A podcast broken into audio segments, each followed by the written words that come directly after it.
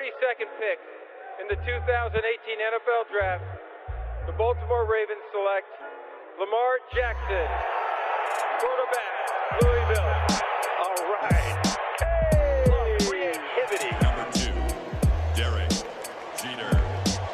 I love me some Steph Curry.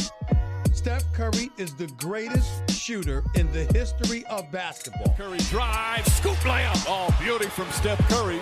If I play basket, I could play with LeBron without a problem. And if they need help, I'll help them. Moore told us, and now we have an altercation. Alex Ovechkin pounding away on Andrei Svechnikov, who's down. That one right there made you the greatest player of all time.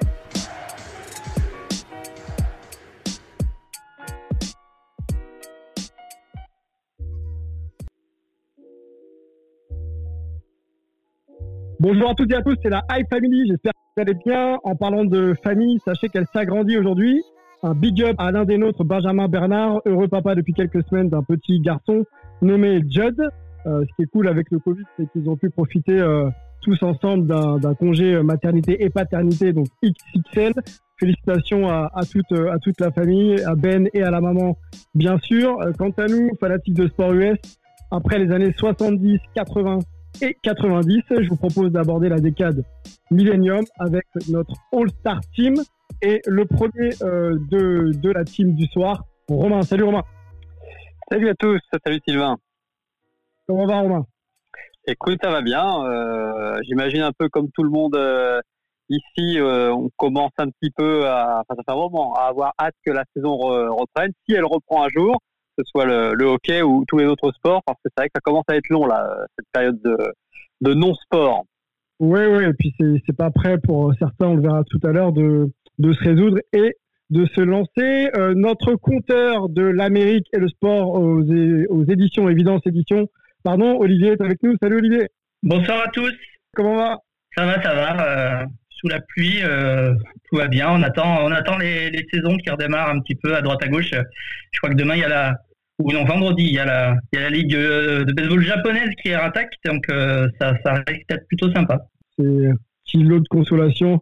Ça reste du baseball quand même, donc on peut, on peut, on peut regarder. La team NBA, Antoine de New York, Melvin San Francisco et Angelo bah, de, de Paris. Salut les gars. Salut. Salut, salut. Salut à tous. Salut les gars, bienvenue, installez-vous. Ma- Martin pour le baseball MLB. Salut Martin. Salut Sylvain et salut à tous. Let's go.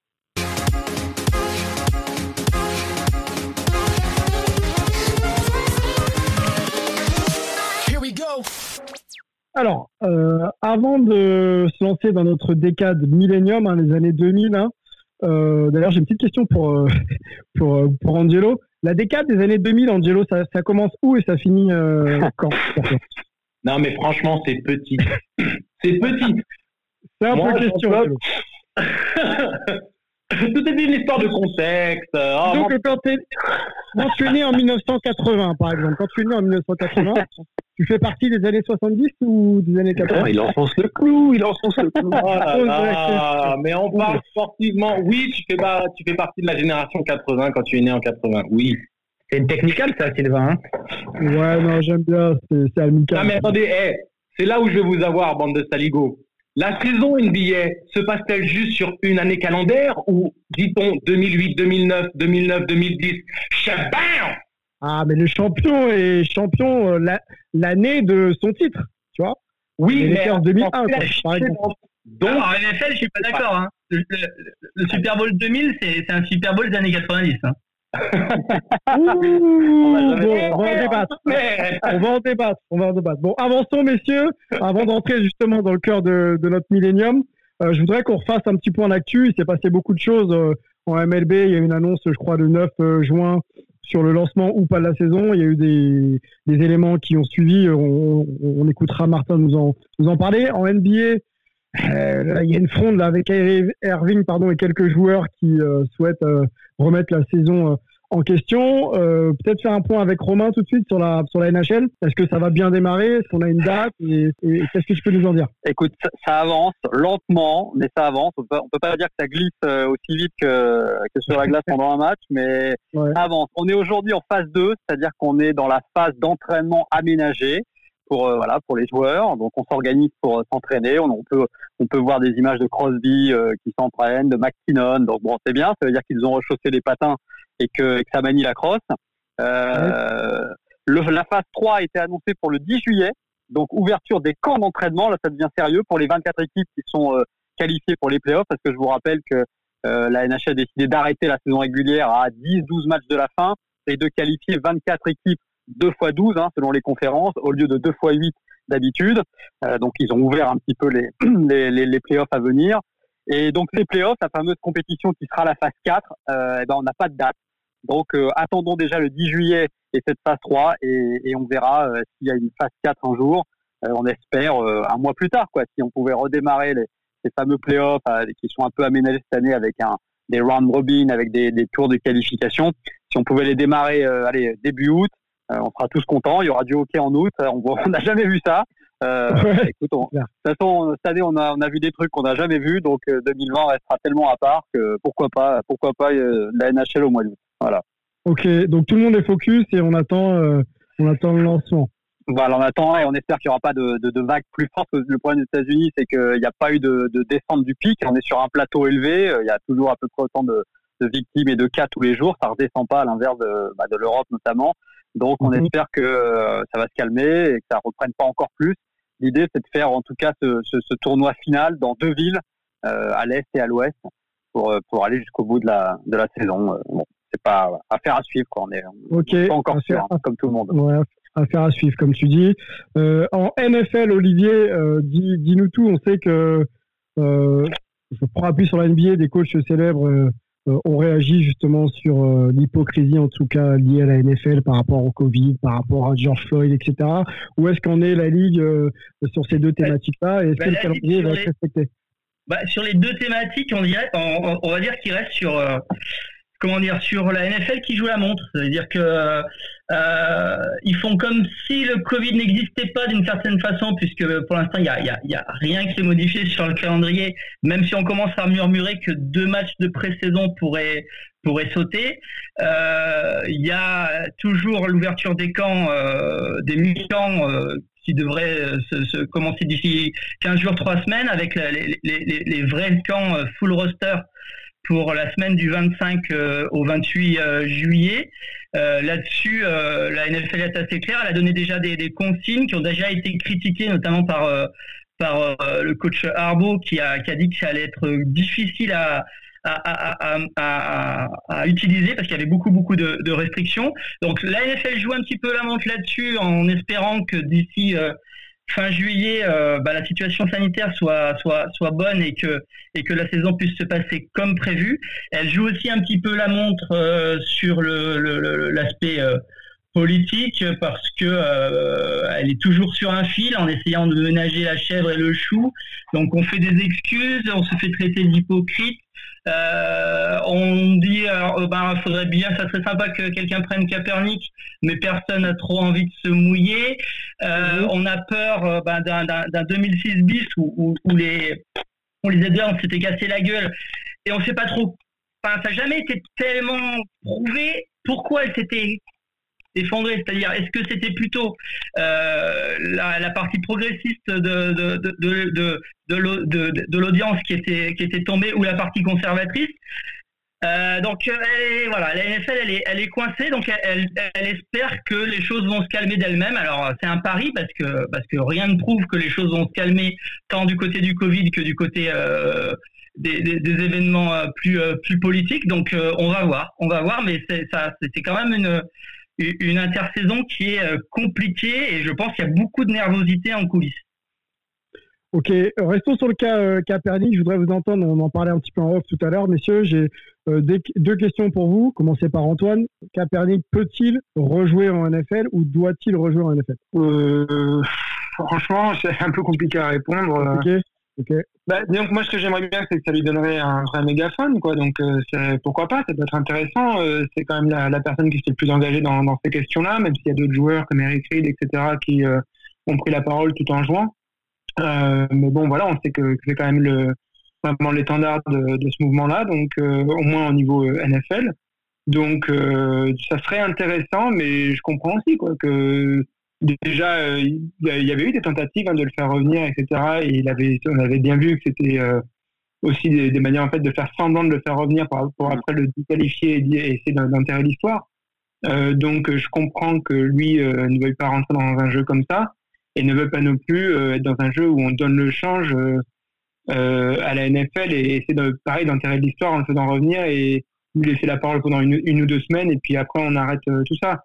Donc euh, voilà, et puis il y a aussi la même question qu'en NBA, euh, est-ce que c'est pas plus intéressant de faire des choses en dehors maintenant que d'essayer de les faire euh, tout en jouant quoi? Donc donc ouais, ok. À répondre, on est aussi face à un mouvement qui finalement est-ce qu'il a besoin en ce moment le Black Lives, Black Lives Matter d'avoir vraiment des figures de proue, c'est tout tout l'objet du stand-up de Dave Chappelle. Euh, qui dit euh, bah non, en fait, pas tant que ça. quoi. C'est très bien que ce mouvement il s'exprime euh, à travers la rue et pas à travers quelques figures emblématiques. Donc, franchement, je n'ai pas une réponse décisive, mais la question est passionnante. Mel, ton avis là-dessus, rapide, hein, c'est juste en quelques mots. Peut-il, doit-il? Ouais, non, pour moi, petit doit-il, je pense que je suis un peu sur le même longueur d'onde avec, avec, avec Antoine. Je pense que doit-il, ça dépend de, pour moi, si tout doit être aligné en fait pour qu'il puisse le faire, pour que ce soit sincère de la part de la NFL et de la part de la part de l'équipe qui peut potentiellement rejoindre. C'est-à-dire que je vois pas comment il peut revenir s'il n'y a pas une excuse formelle de la NFL, de Roger Goodell avant qu'il puisse revenir, euh, parce qu'ils l'ont traité comme un, comme un paria depuis, depuis 2016.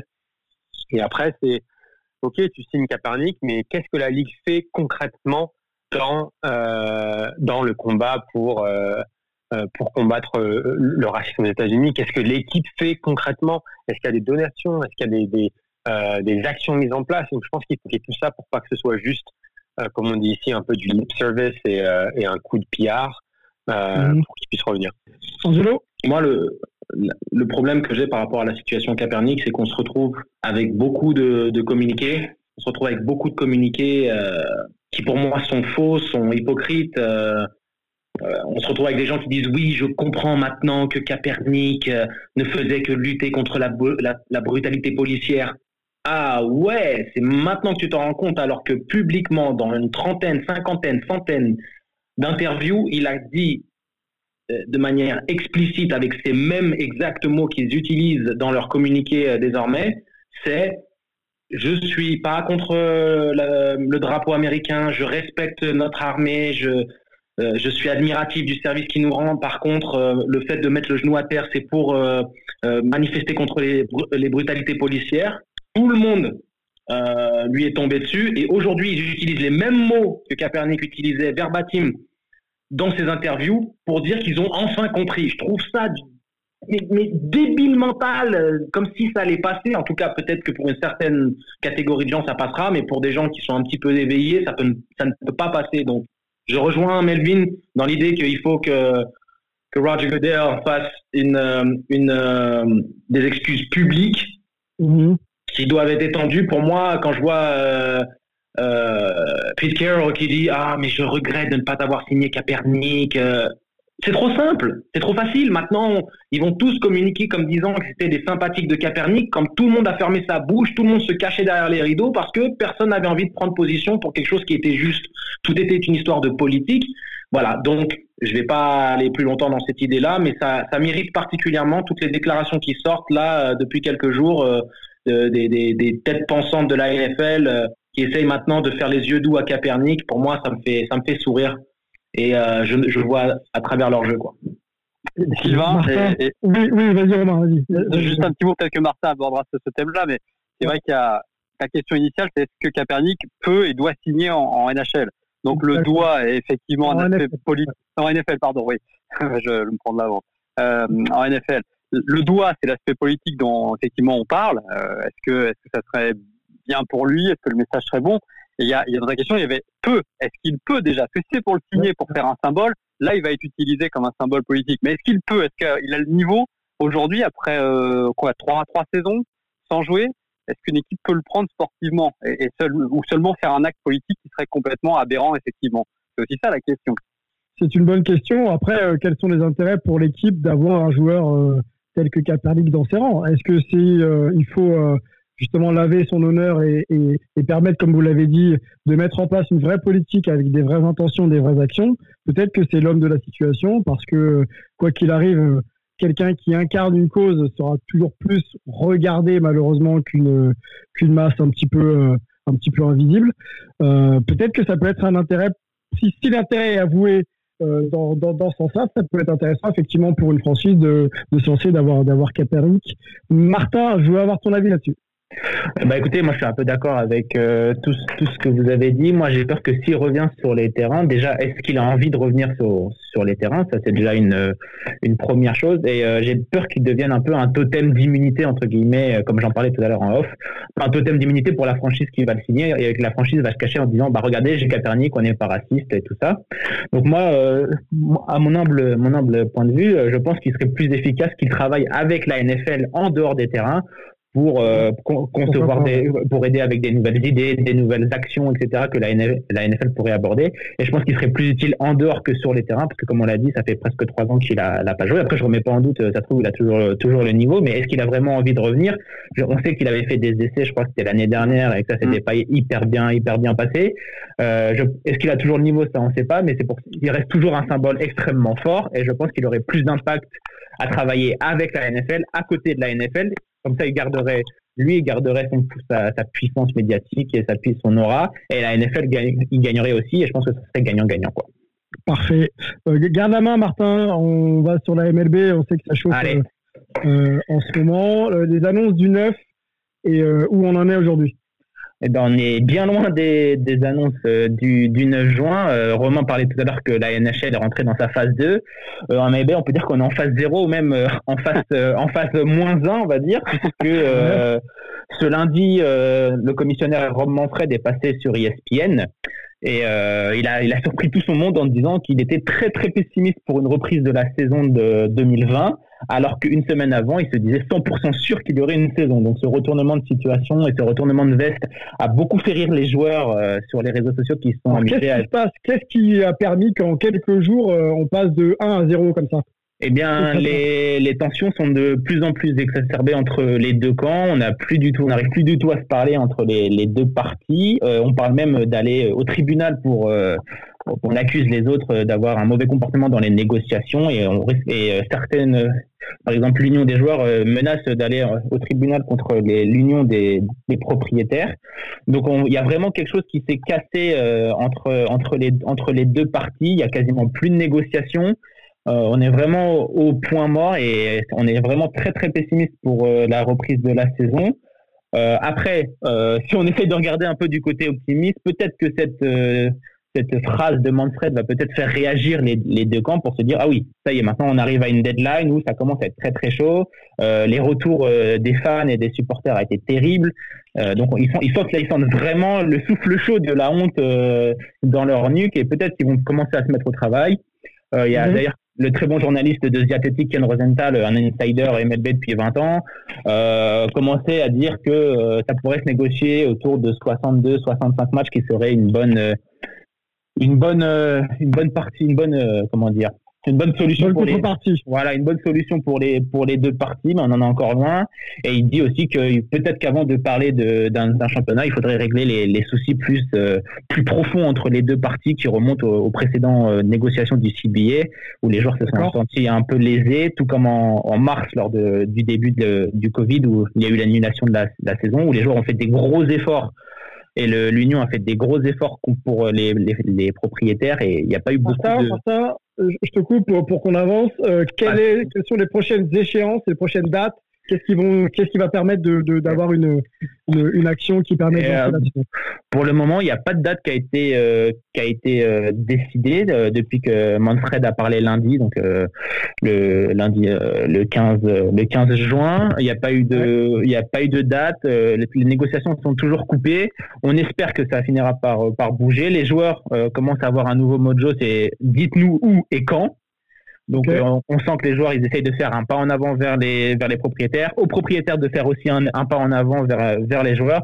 Et si les deux font preuve de bon sens, euh, peut-être qu'on arrivera à avoir une saison. Parfait.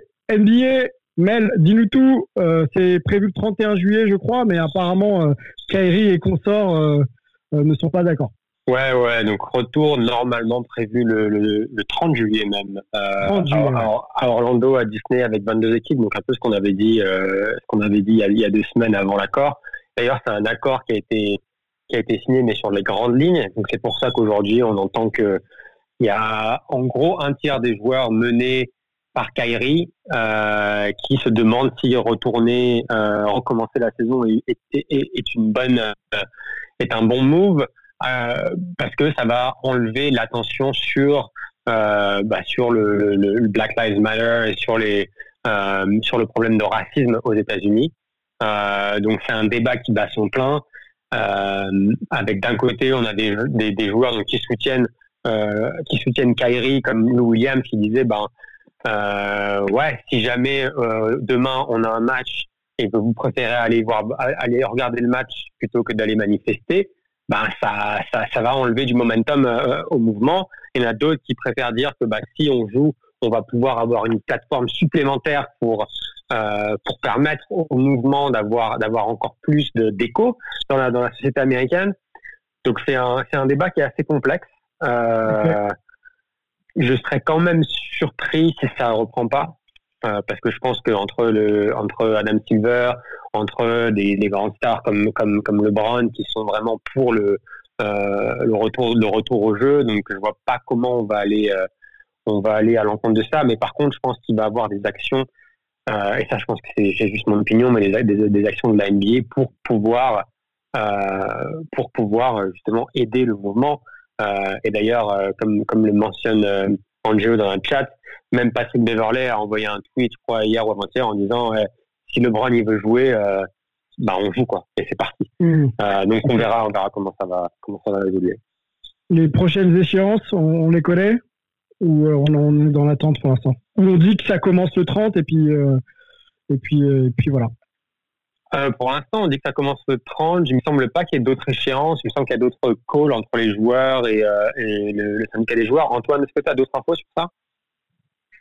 Euh, il me semble qu'ils ont donné une date pour valider que tous les centres d'entraînement pouvaient être ouverts. En gros, ça, a commencé, mais il n'y a pas eu de directive. C'est un petit peu chaque club fait ce qu'il veut. Donc, j'étais en train d'essayer de trouver ça, mais là, je l'ai pas sous la main.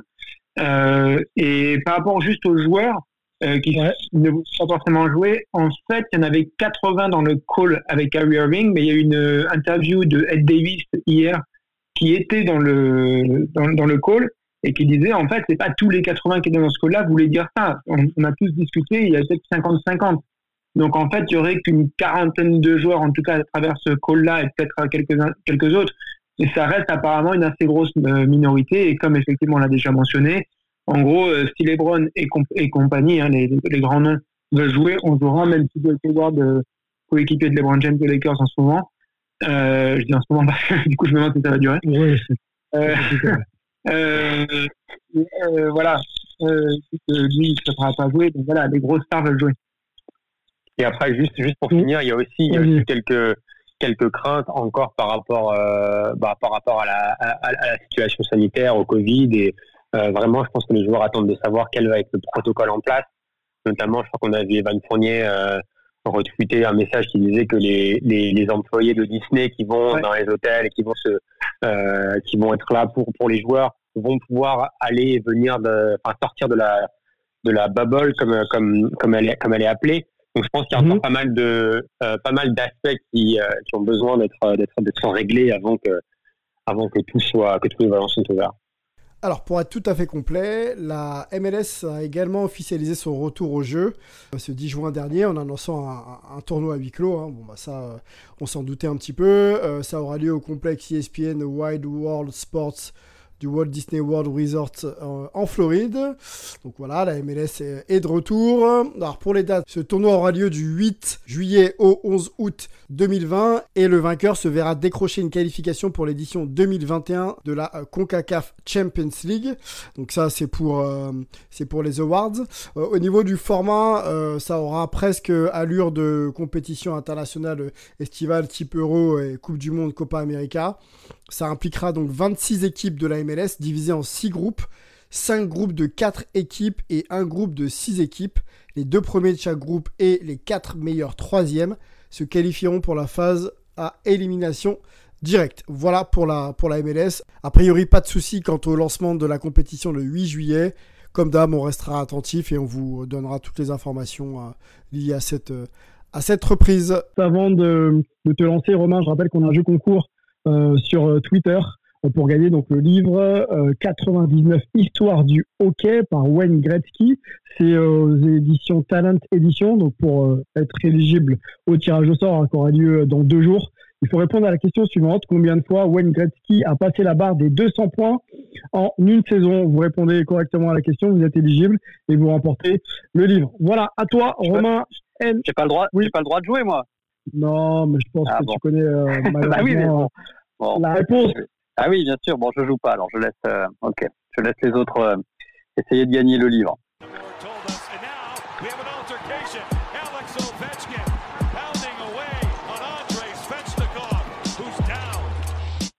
Équipe de la décennie pour toi, Romain Alors, c'est pas évident parce qu'il y a eu, y a eu sept équipes, euh, il y a eu sept équipes euh, différentes qui ont gagné la, la, Coupe Stanley dans les années 2000 sur neuf euh, possibles parce qu'il y a eu un local dont on va parler, donc il y a eu neuf, neuf trophées, sept vainqueurs. Donc évidemment, c'est très clairsemé. Alors, on a beaucoup parlé de Détroit dans les années 90 qui avait gagné en 97-98. Donc, il y a quand même une suite de la dynastie dans les années 2000 puisqu'ils ont gagné en 2002, 2008 et ils ont fait une finale en 2009. Et ils ont quand même fait sur toute cette période 25 playoffs d'affilée. Je crois, je crois que c'est le record des sports américains. Hein. En NBA, les Spurs ont fait combien, les amis euh, euh on, a, on, a, plus de 20, je crois. Je crois qu'on a plus de 20 sur mois de gars. Euh, Martin, euh, pas Martin, pardon, Antoine. Il me semble que c'est 21, ouais. Mais on, pourra, on, va, on va checker, mais il me semble que c'est 21. Ouais. Donc je crois que les, les, les, les, Red Wings ont le record des sports américains avec 25 présences d'affilée, ce qui est phénoménal. Hein, 25, 25 saisons, 25 ans en playoff ça s'est arrêté il y a quelques années, mais il y a vraiment eu une dynastie. Donc, ça reste quand même une équipe majeure des années 2000, euh, euh, avec notamment le symbole quand même, c'est enfin euh, des titres en 2002 et 2008, donc pour Dominique Hachek. Est-ce que si je vous dis le dominateur, ça vous parle, messieurs? Dominateur, oui.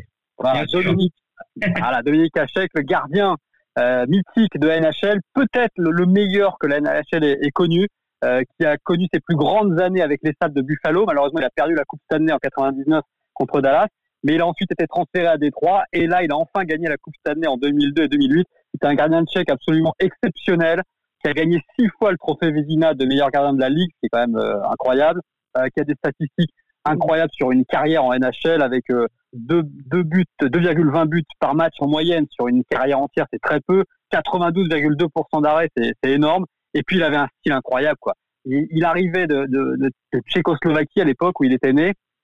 physiquement, euh, il était très sec.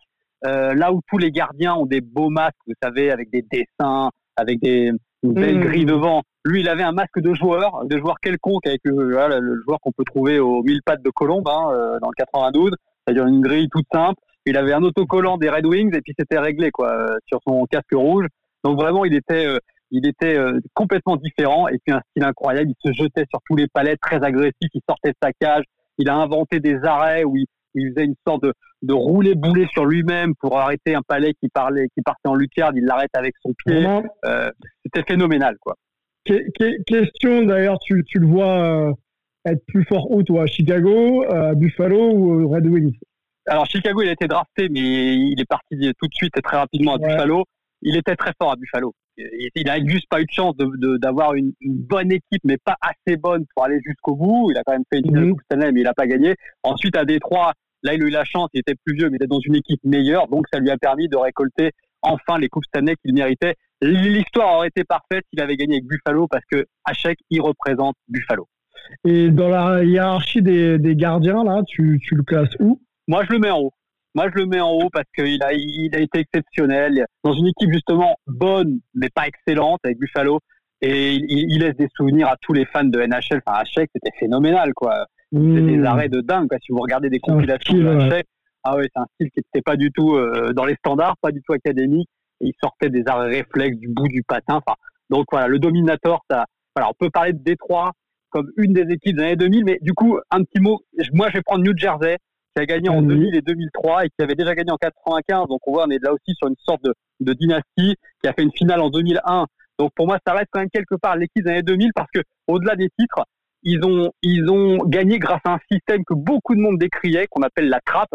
et qui est un, un style défensif. Euh, la New Jersey, les Devils, c'est la, c'est la défense. Euh, L'idée, c'est de bloquer en fait les adversaires dans la zone neutre, c'est-à-dire de les empêcher de dépasser la zone neutre, de les bloquer dans un coin de la zone neutre, le porteur du palais, pour ensuite partir en contre et marquer. Alors, ils ont énormément euh, usé et abusé de cette technique, mais voilà, c'était pas fun, mais ça leur a permis de gagner euh, trois coupes Stanley. Et, ça, allez, on va dire pour moi, c'est l'équipe des années 2000 pour pas que ce soit encore des trois qu'on avait déjà cités dans les années 90. Alors, j'ai une question par rapport à ça, je l'aurai pour à peu près euh, vous tous, messieurs. Qu'est-ce qui définit justement l'équipe des années euh, euh, d'une décennie? Est-ce que c'est le fait d'asseoir un style qui est encore emprunté aujourd'hui, donc euh, créer clairement une identité de jeu qui, euh, qui fait référence, sans pour autant avoir euh, dominé par des titres, ou est-ce qu'il faut, il faut avoir euh, trois, quatre titres, on va dire trois, pour, euh, pour être élu ou considéré comme euh, l'équipe de la décennie Bah ouais, je dirais qu'il faudrait que ce soit la mémoire instinctive, c'est-à-dire quelle est la première équipe qui te vient à l'esprit? Généralement, c'est grâce au palmarès et aussi aux souvenirs et aux mémoires qu'elle a, qu'elle a laissées. Donc là, pour moi, il y a Détroit, New Jersey. Je sais pas dans les autres sports, quand on vous dit des années 2000, est-ce que vous avez une équipe qui vient tout de suite en tête? Est-ce que pour vous, ça fait euh, référence? Ben, Ouais, les gars, qu'est-ce que vous en pensez? Olivier, vas-y. Oui, oui, bah oui. Pour, les années 2000 en NFL, c'est assez simple parce que les Patriots ont, ont- ont dominé, mais, mais je pense que c'est ça. Il y a, il y a aussi un mix de, du style et, et, et, et, de- et des titres parce que euh, moi, je pensais par exemple aux années 80 dans, dans la NFL. Les Bears ont gagné qu'un titre, mais, mais de la manière dont ils jouaient, c'était vraiment significatif de, du jeu de l'époque. Donc euh, il y a aussi ça qui compte. Et dans les années 2000 en, NH en NHL, je suis assez d'accord sur les Devils parce que c'est vraiment la décennie des grands gardiens, de la Ouais. défense. Donc euh, avec euh, avec Broder et, et la trappe, on est vraiment dans dans ce qui faisait les, le, le hockey des, des années 2000. L'identité, ouais, ouais, ouais. Ok, donc un mix des deux, quoi. Clairement, euh, une identité et bien sûr avoir quand même euh, pris quelques breloques, quoi. Oui, c'est mieux, ouais, ouais, quand même. C'est mieux. hein. Ok, euh, allons tiens sur. euh, euh, tu me parlais de Martin Broder. Eh oui, bah, le, le joueur de la décennie, allez, une fois n'est pas coutume, je vais prendre un gardien, effectivement, Martin Broder, parce qu'il est, il est Martin. québécois, hein, notre ami Martin Broder. il parle- Allez. Eh oui, il parle français comme, euh, comme toi et moi et comme nous tous. Euh, Martin Broder, gardien donc de New Jersey, qui donc euh, bah, symbolise, on va dire, euh, cette euh, réussite de, des Devils. Et puis c'est un, un gardien moderne euh, qui a joué 21 saisons avec les Devils. Il a juste terminé sa carrière avec sept petits matchs euh, à Saint-Louis, mais c'est le gardien mythique de la franchise de, de- de New Jersey et qui a plein de records. Euh, le nombre de victoires en NHL, hein, 691 victoires en saison régulière. Le gardien Ouais, c'est qui a le plus gagné. C'est énorme. 125 blanchissages, c'est un record. Et puis il a aussi un record. Il a marqué trois buts. Martin Broder est le gardien qui a marqué le plus de buts en NHL. Euh, c'est possible. Il a eu un peu de réussite parce qu'en fait, il a sur ces trois buts, il y en a deux qui, qui n'ont pas été marqués directement. En fait, c'est- en hockey, il n'y a pas de but contre son camp. Donc en fait, il a profité d'un joueur adverse qui marquait contre son camp. Et dans ce cas, on prend le, le dernier joueur de l'équipe euh, offensive qui a touché le palais. Et c'était lui qui avait touché le palais avant que l'adversaire marque contre son camp. Et dans ce cas-là, évidemment, souvent, c'est quand le, le but est en cage vide, hein, quand le gardien est sorti. Par exemple, il y a une supériorité numérique et puis on rate sa passe, ça tape la brogue, ça finit dans son propre but. Et ben, si Broder avait touché le palais avant, c'est lui le buteur. Mais il a marqué un vrai but parce que c'était un gardien aussi euh, talentueux, offensif, qui, euh, qui euh, euh, n'hésitait pas à manier le palais, à sortir derrière sa cage pour aller chercher le palais, à reconstruire le jeu. Euh, donc c'est aussi pour ça que je le prends comme joueur de la décennie parce que Polyvalent, quoi. Très polyvalent. polyvalent, voilà. Au jeu. euh, Voilà, c'était pas seulement le, le joueur qui faisait ses arrêts, le gardien qui faisait ses arrêts. Donc voilà, pour moi, il symbolise l'année 2000. C'est un gardien exceptionnel, euh, l'un des tout meilleurs. Bah, avec Hachek, tout ça, c'est dans le même lot. Hein. Tu me demandais qui je mettais en premier, je t'aurais dit Broder, ça choquait personne. Hein. C'est tout ça, c'est ça reste de- de- des immenses stars. Donc voilà, on va euh, les années 2000, on va mettre euh, les New Jersey Devils en haut avec Martin Broder parce que ça représente quand même bien cette, euh, cette décennie. Et Romain, il y a une belle histoire, euh, une belle histoire des années 2000. On, on revient en France, euh, dans l'est de la France, avec Mulhouse, champion Ouais. de France, euh, grâce euh, au lockout. Ah oui, parce que vous, vous allez me dire, mais pourquoi il nous parle de Mulhouse en NHL euh, Les Scorpions ont, ont pas, ont pas, euh, ont pas déménagé en NHL, pas encore. Non, parce que c'est vrai que dans les années euh, 2000, il y a eu cet incroyable lockout qui a, pour le coup, encore une fois, la NHL se distingue. Vous allez euh, me confirmer.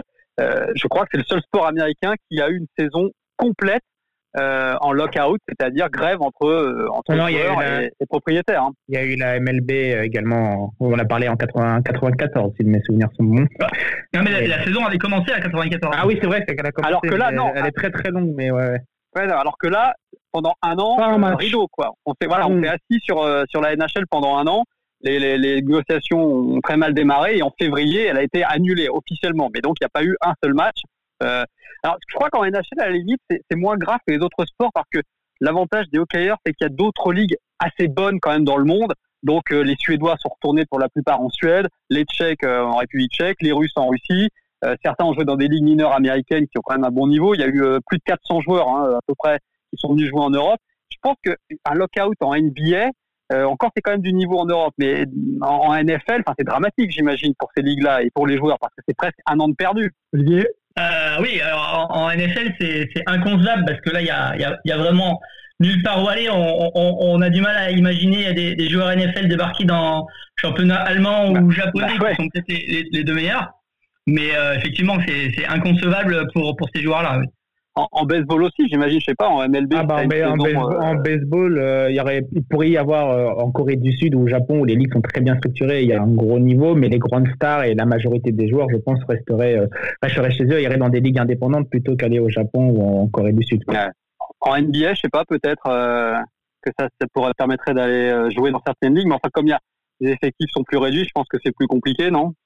Non, NBA, ça s'est fait. Euh, on a eu le retour des Français. Hein, euh, Tony Parker à Lasvel, Borisio était revenu aussi à, à Bordeaux, Yann Maimi euh, au Havre. Ouais, mais alors les Brown James, par exemple, qu'est-ce qui se passe bah, Il y a Nicolas Brown James. Euh, Nicolas ils ont mal à s'expatrier quand même. Ils ont, ça, ça, ça s'améliore de plus en plus, mais c'est compliqué pour eux. Alors qu'il y a eu des exemples. Hein, Dominique Wilkins, quand on le croise et qu'on parle avec lui, c'est le premier à dire c'est une super expérience d'aller jouer en Europe. Allez-y, ouais. même côté y vivre, quoi mais euh, c'est compliqué dans la tête de beaucoup d'Américains d'aller à l'étranger quand même. Ça se ferait, il y aurait quelques noms qui iraient, mais j'ai du mal à en envisager plus de 10 ou 20 quoi, dans, ah, dans les ça grands. Serait, ça serait une année perdue pour beaucoup de joueurs, quoi, j'imagine. Oh, euh, Romain, tu parlais de lockout rapidement. Euh, quels oui, étaient alors, euh, les intérêts divergents? Vas-y, vas-y. Bah, c'était les salaires, hein. c'était les salaires, okay. c'était la répartition. Bon, c'est souvent l'argent hein, dans ce cas-là. Donc euh, les conséquences du lockout en 2005, c'est qu'il y a eu un salary cap qui a été installé, et puis il y a des règles qui ont été changées pour rendre le jeu un peu plus attractif, comme la, la prolongation mort subite. Hein, il n'y avait plus de match nul. Euh, on, a, on a mis les tirs au but à la fin pour plus qu'il y ait de match nul. On a changé, tiens, on a empêché les gardiens d'aller dans les coins. On parlait de Broder tout à l'heure, bah, il a plus le droit, il avait plus le droit d'aller dans les coins pour aller chercher le palais, qui permettait bah, d'avoir de, des actions offensives un peu plus poussées. On a aussi autorisé des passes qui dépassaient deux lignes, parce que pareil, ça bloquait un peu le jeu. On n'avait pas le droit de faire une passe qui coupait deux lignes, donc forcément, euh, on ne pouvait pas jouer aussi rapidement qu'aujourd'hui. Donc ça, c'est les conséquences des lockouts. Et On donc, Mulhouse. Voilà, Mulhouse, donc Mulhouse, qui grâce au lockout ah. a été champion de France. Pourquoi? Parce que comme il y a des joueurs qui sont, euh, là, sont venus jouer en Europe, eh bien, euh, il y a Steve Montador, qui est un joueur de Calgary, qui euh, avait un ancien coéquipier qui jouait à Mulhouse, qui lui a dit, bah, viens, euh, viens ici, c'est sympa, il y a une équipe assez cosmopolite, bonne ambiance, viens ici jouer à Mulhouse. Du coup, il en parle à son coéquipier Steven Reinprecht, euh, dont la femme avait fait des études en France. Steven Reinprecht, c'est quand même une Coupe Stanley gagnée en 2001, donc c'est quand même un, un bon joueur. C'est pas un excellent joueur, mais c'est un très bon joueur. Et donc Steven Reinprecht se dit tiens, je vais aller jouer à Mulhouse. Et là, c'est là que tu vois la différence quand même entre la NHL et le reste du monde. Là où Reinprecht était un joueur normal de NHL où il marquait un demi-point par match sur une saison en moyenne, euh, bah à Mulhouse, il a terminé avec 47 points en 22 matchs. Il était à, à plus de 2 points par match. Et il a survolé la saison. Et évidemment, Mulhouse a gagné la, la Ligue Magnus euh, grâce à, à Reinprecht, qui est arrivé pour zéro. C'est-à-dire qu'en fait, il avait un, une licence amateur, euh, où il payait juste son appartement et ses frais de déplacement. Et puis le salaire était payé par les, le syndicat des joueurs NHL, qui était en grève. Et puis voilà, il a, il a, il a permis au joueur du dimanche, de gagner. Voilà, dimanche. exactement. Il s'est baladé, il s'est bien amusé, il a gardé un bon souvenir. Et puis Mulhouse a, a gagné la, la Ligue Magnus euh, a été relégué, a été relégué administrativement d'ailleurs après parce que financièrement ils ont eu des problèmes, pas forcément à cause de lui pour le coup, mais bon on sait que dans le hockey français il y a, il y a des soucis. Mais donc la belle histoire, voilà, c'est que le lockout de 2005 a permis à, à Mulhouse d'être euh, d'être vainqueur de, de, la, de la Coupe Stanley. Ok, Olivier, je crois qu'il y a une petite anecdote à rajouter sur, sur Mulhouse. Ouais, je, je, les grèves NHL, c'est toujours du, du, bonus pour le championnat de France, parce que bon, j'en parle un petit peu dans, dans mon livre, mais euh, il faut se souvenir qu'en 94, il y a eu aussi une grève NHL qui a retardé le début de la saison, et on a eu la chance de voir euh, à Rouen et, et en France euh, Jagger, qui, qui était à l'époque la grande star des, des, des Penguins de, de, de, de, Pittsburgh, qui est venu faire quelques matchs euh, sous le maillot des Dragons de Rouen pendant la, le, le, début de la saison euh, 94. D'accord, ok. Bon ben merci. Pas de rien les amis. Euh, bah, bonne journée à Los Angeles. Ouais, ouais, je dois vous quitter, mais euh, je vous écouterai évidemment. Euh, J'écouterai le podcast quand vous aurez quand vous aurez fini, quand il sera en ligne, pour voir un petit peu ce que vous avez reçu des années 2000. Yes, ben, ce sera demain, demain aux alentours de, de midi euh, en ligne. Merci beaucoup, Romain. À bientôt. Salut à, salut à tous. Allons sur la NFL. euh, Le temps passe vite. Euh, Enchaînons directement. NFL, c'est parti.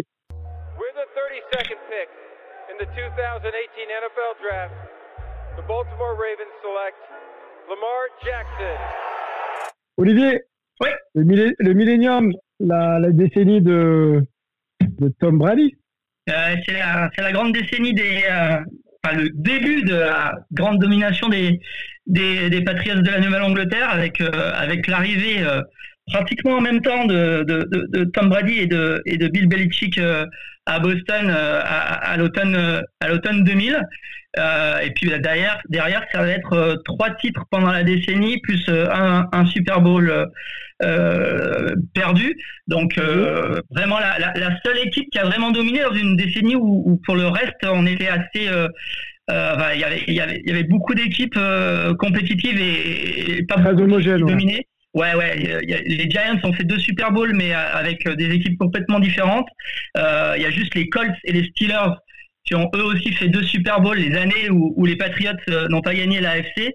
Et euh, c'est vrai que souvent, euh, les, les, les, les, plus beaux matchs étaient plutôt les, les finales AFC que les Super Bowls pendant, pendant cette décennie-là, parce que il y a eu deux AFC Championships entre les Patriots et les Steelers. Il y en a eu deux entre les Patriots et les Colts. À chaque fois, l'équipe qui a gagné ce match-là a gagné le Super Bowl derrière. Et, et c'est vrai que c'est euh, un petit peu la, à nouveau après deux décennies où la NFC a dominé.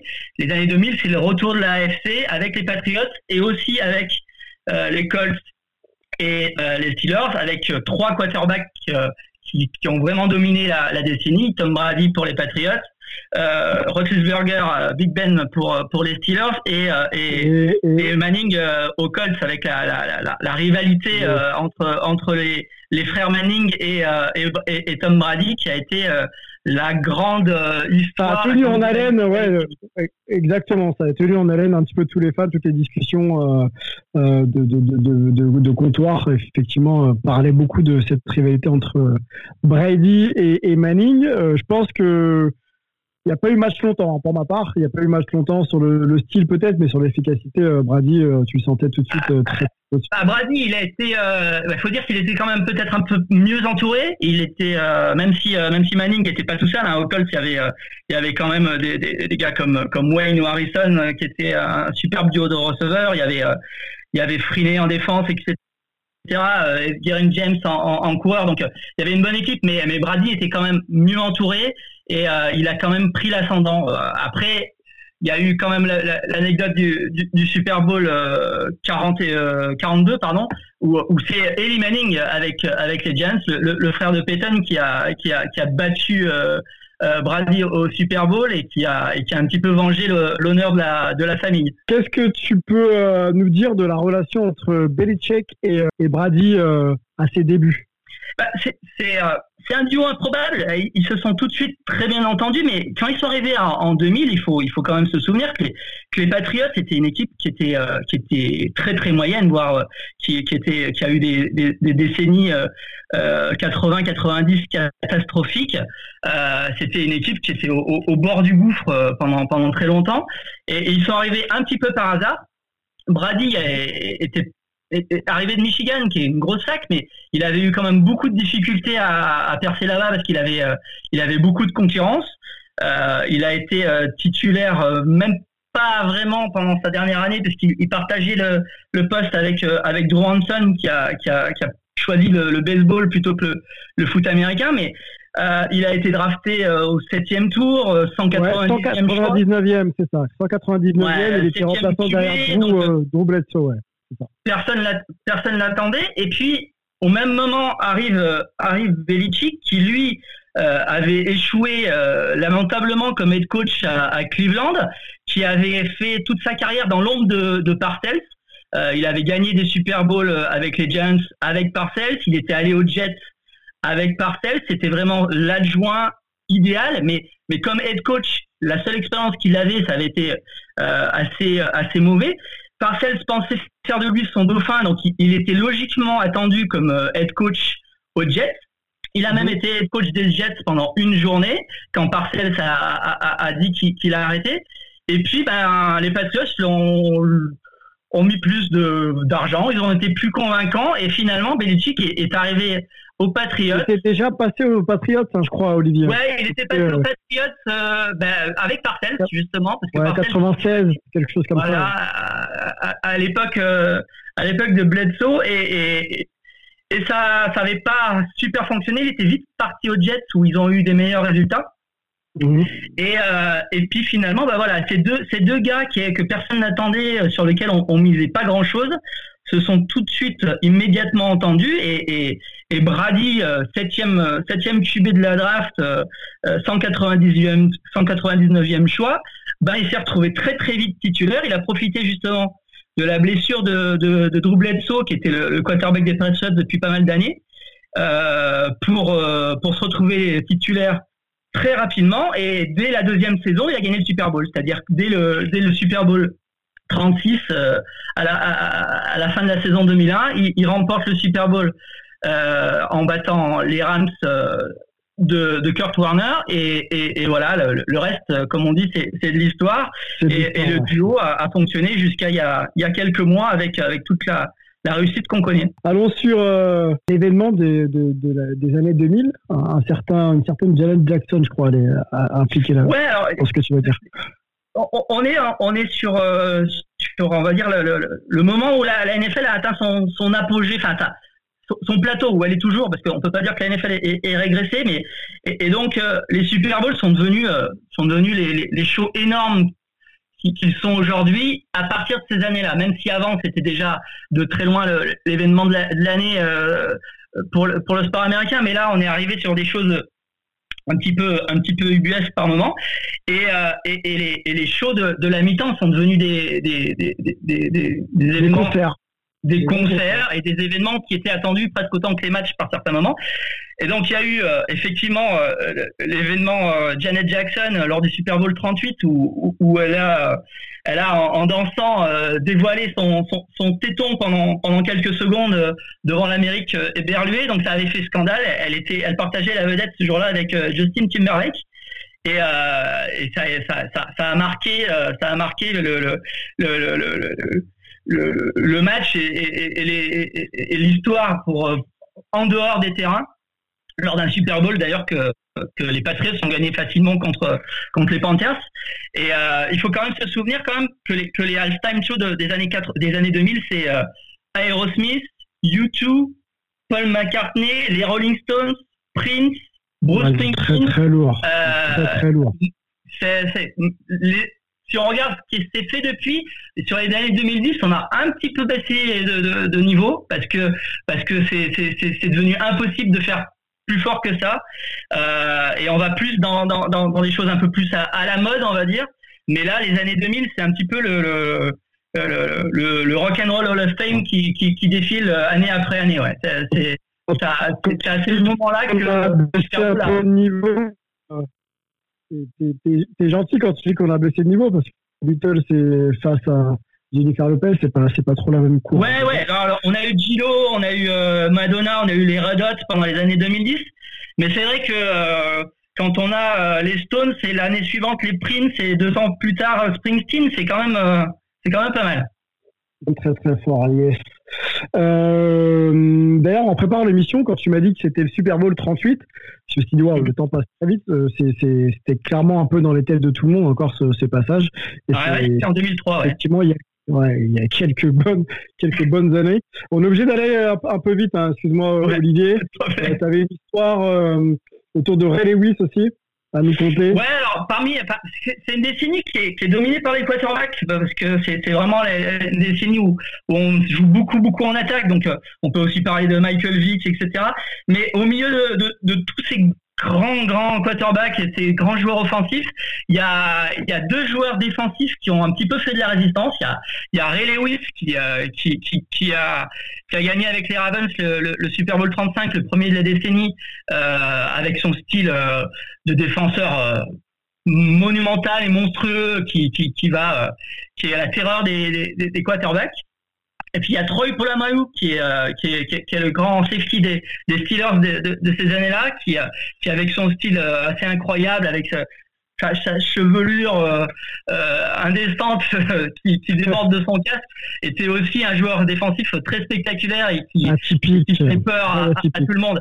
Et c'est vraiment deux joueurs qui étaient un petit peu à contre-courant euh, pendant ces années où, où, où, la passe a vraiment pris euh, l'essentiel des, des highlights et qui ont, euh, qui ont aussi permis à leurs équipes euh, les Ravens en 2000 et puis les, les Steelers en, en, en 2005 et en, et en 2008 de, de, gagner parce que bah, une bonne défense, malgré tout, ça, ça permet de gagner des titres. Et du coup, euh, quelle, quelle serait toi ton équipe de la décennie? Coup de cœur ou voire euh, titre ou alors, euh, comme tu, on le disait tout à l'heure, l'idée d'installer une identité euh, qui fait référence aujourd'hui? Bah, L'identité, c'est clairement, enfin, les, les, Patriots ont vraiment mis le, le, leur marque sur cette décennie-là parce que le, Belichick et, et son système, c'est-à-dire d'aller trouver des joueurs qui vont bien dans son système, d'aller trouver des joueurs improbables aussi, des joueurs que personne ne veut, de, les faire adhérer à, ce qu'il veut faire. C'est c'est vraiment lui qui domine du point de vue coaching et du point de vue système. Donc les Patriots, c'est vraiment une équipe qui, met la, main sur la décennie. Après, il euh, y, a eu quand même des, équipes euh, intéressantes. Moi, je pense par exemple justement à, ces Ravens euh, des années 2000 ou, ou alors aussi au, aux Giants euh, qui ont battu euh, qui ont battu euh, les Patriots lors du Super Bowl 42 avec avec Eli Manning parce que c'était c'était des équipes qui arrivaient à avoir un, un, équilibre et qui arrivaient à faire déjouer à une époque où, où, les, où clairement les, les, les, attaques avaient, avaient un avantage clair sur, sur les défenses. Ok, dernier point avec toi avant d'aller sur, sur, la MLB. Euh, premier match à Londres dans les années 2000. Ouais, c'est euh, ben, on en avait parlé là, lors de la dernière émission. La, la NFL Europe s'est arrêtée euh, juste au, au, début des années 2000 et tout de suite derrière, euh, ben, la NFL continue, enfin change de d'optique pour, euh, pour son développement international et, et se décide à, à jouer des vrais matchs, parce qu'elle avait joué des matchs de pré-saison dans le passé en Europe. Le premier match de, de, saison régulière en dehors des États-Unis, qui est joué à, à Londres euh, en, en, 2007, avec en plus euh, une affiche qui était, qui était sympathique entre les Giants et les Dolphins. Les Giants, d'ailleurs, qui c'est l'équipe dont je viens de parler, qui, qui, a gagné le Super Bowl cette année-là. Donc, euh, les Londoniens ont eu de la chance. Ils ont pu voir les, les futurs champions dans le premier match NFL de l'histoire en dehors des États-Unis. Oui, et puis c'est un match qui avait tout de suite euh, réuni pas mal de, bah, de, de, de, fans. Hein. C'est immédiat et tout de suite ouais. Wembley était, populaire. Était et depuis, euh, depuis on, on, le, le, le, succès s'est jamais arrêté et, et, même maintenant à quatre matchs par saison, euh, bah, le, le, stade est plein. Ah ouais, c'était assez surprenant pour l'époque, hein, le pays du rugby, il hein, faut le rappeler. Quand oui, même. oui, oui, c'était vraiment avec à, le Paris, foot aussi qui domine. Réussi, gros Paris, ouais. ouais. Ok, Olivier, je te remercie beaucoup. Tu restes avec nous pour la ouais. suite. On passe, okay. euh, on passe au baseball avec Martin.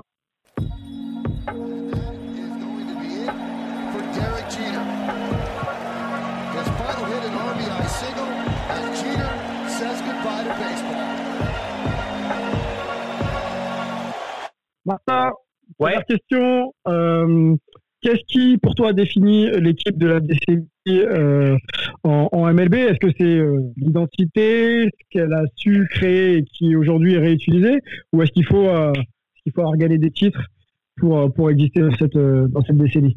Bah écoute, on va dire, je vais te répondre un peu des deux, euh, ouais. parce que dans les années 2000, on a eu pas mal de chance, puisqu'on a eu pas mal de belles histoires, euh, notamment les premiers titres de l'histoire des franchises des D-Backs de l'Arizona ou des Marlins de Miami.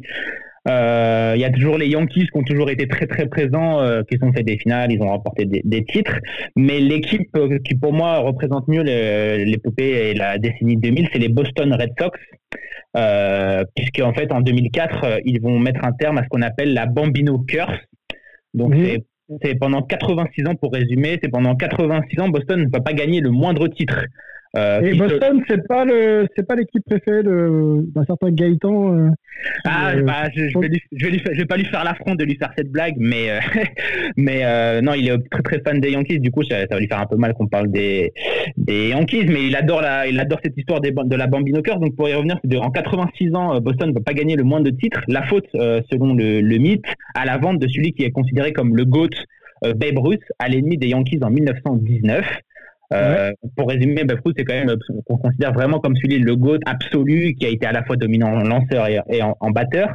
Euh, il va être vendu aux Yankees en 1919 et il faisait surtout partie de la dernière équipe qui a remporté un titre avec les Red Sox. C'était en, en 1918.